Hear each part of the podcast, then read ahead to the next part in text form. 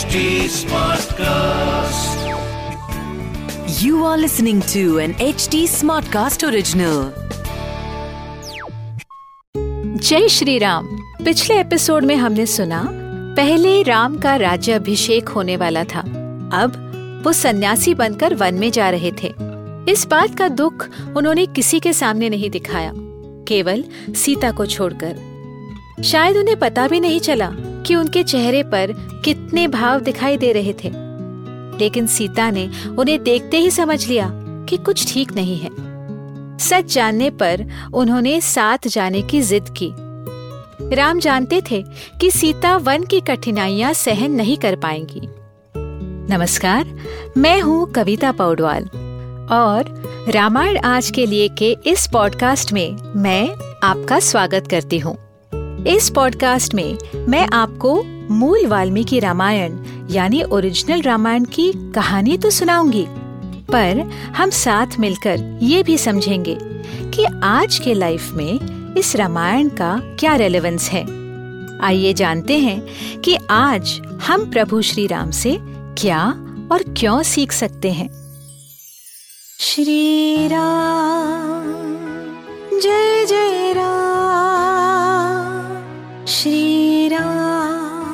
सुनिए रामायण आज के लिए, कविता पौडवाल के साथ।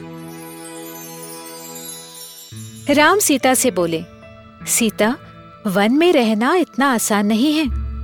नाचते हुए हिरनों से ज़्यादा वहाँ जंगली जानवर है जो मनुष्य को देखकर झपट पड़ते हैं। बहती हुई नदियाँ, झरने, ये सब हैं, लेकिन इनमें भयंकर सांप और मगरमच्छ है। सन्यासियों का जीवन बहुत कठिन होता है। अपने मर्ज़ी से फल भी नहीं तोड़ सकते वो। जो ज़मीन पर पड़े हैं, वही खाने पड़ते हैं। पेड़ की छाल पहननी होगी। जटाओं में रहना होगा। पत्तों पर सोना पड़ेगा।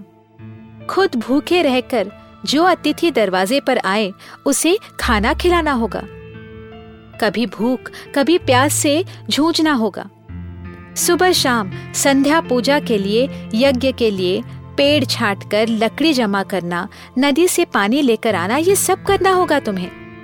मच्छर, मक्खियाँ, सर्प, ये सब वहाँ के रहिवासी हैं, उनके साथ रहना होगा। और कितनी ही कठिन परिस्थिति में सन्यासियों को क्रोध करना मना है। इस सबसे तुम्हें बहुत कष्ट होगा, सीता। मैं नहीं चाहता कि फूलों में रहने वाली मेरी सीता वन के कष्ट सहे। ये सुनने पर सीता ने अपने पति से बहुत झगड़ा किया। वैसे ही जैसे कोई आम स्त्री करेगी। आखिर इमोशंस इंसान में होते हैं तो भगवान में भी तो होते हैं। राम की हर बात को सीता मानती थी, लेकिन उन्हें छोड़कर रहने के लिए वो तैयारी नहीं थी। उन्होंने अपने पति से पहले मिन्नत की, फिर धमकी भी दी। मैं हर कष्ट सहूँगी लेकिन आपके साथ रहूँगी। पिता के घर मेरे लिए भविष्यवाणी हुई थी कि मुझे कुछ वर्ष वन में रहना होगा। तब से मैं वन में रहने के लिए इच्छुक हूँ। मुझे विश्वास है कि मेरा भविष्य आप ही के साथ वन में है। शास्त्रों में कहते हैं कि पति पत्नी का रिश्ता मृत्यु के बाद भी कायम रहता है। जहाँ रहेंगे साथ रहेंगे।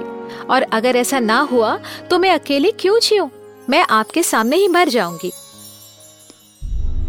जब फिर भी राम नहीं माने तो गुस्से में उन्हें सीता ताने देने लगी। शर्म की बात होगी, अगर अयोध्या के राजपुत्र अपनी पत्नी की रक्षा नहीं कर पाए, किस हक से आप मुझे मना कर रहे हैं? मैं सावित्री की तरह हूँ, जो अपने पति के पीछे पाताल तक जाऊँगी। क्या आप मुझे अपनी पत्नी को किसी और के हवाले करेंगे?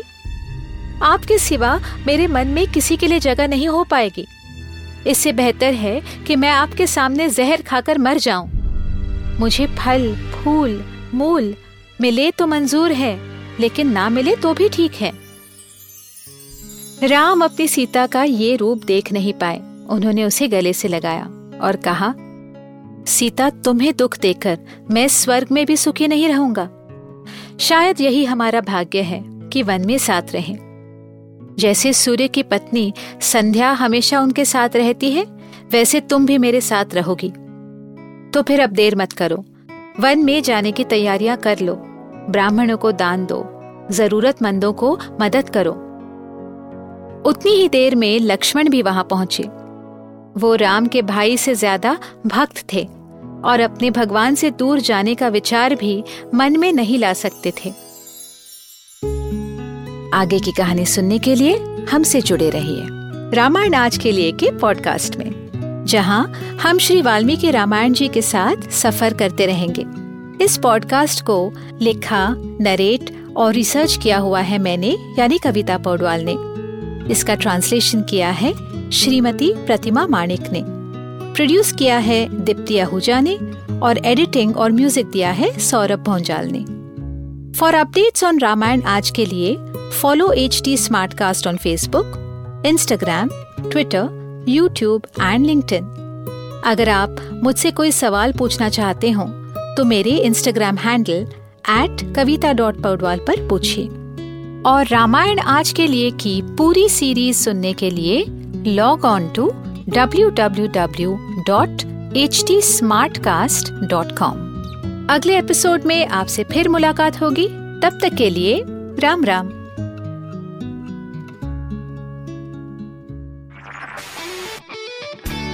This was an H D smart cast original smart cast